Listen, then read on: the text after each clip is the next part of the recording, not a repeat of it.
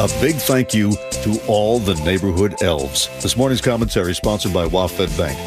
We had a particularly Christmassy weekend thanks to the many people who are energized by the holiday spirit. First, a shout out to Ballard.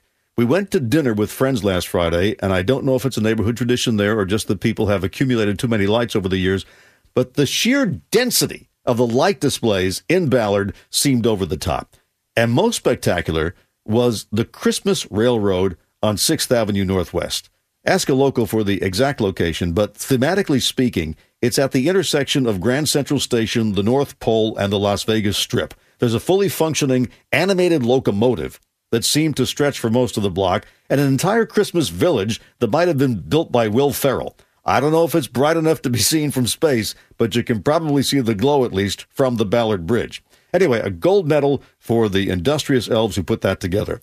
We drove by that display after having dinner at Ristorante Picolino's in Ballard, and they had also decked the halls with all manner of Christmas swag, but even better, accordion virtuoso Bonnie Birch was on duty playing Italian songs. And given that my dining companion happens to be a world class tenor, guess what happened?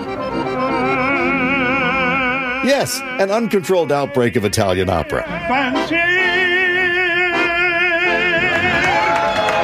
Bravissimo. And pass the olive oil. Then on Saturday, we went to a medieval style winter revels celebration in Shoreline with a bonfire and costume storytellers and hot apple cider and live guitar music. And then on Sunday, after church at St. James, we walked downtown with granddaughter number two and lined up for the teddy bear suite at the Fairmont Olympic Hotel.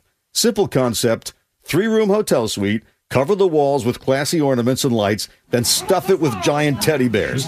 Even the bathroom. He's sitting on the sink. That's right. He's sitting on the towel rack. And at the center of the display, a big bed where parents could take unbearably cute pictures of their kids surrounded by bears. And not only did this not cost anything, they handed us a coupon good for a free cookie at the coffee shop on 4th Avenue, where, of course, we bought coffee, and we even got the code to the restroom. So, a big thank you to the homeowners and businesses and religious organizations creating in person experiences to make the holidays come alive. Nothing against the Hallmark Channel Christmas movie marathon, but getting out once in a while can't hurt.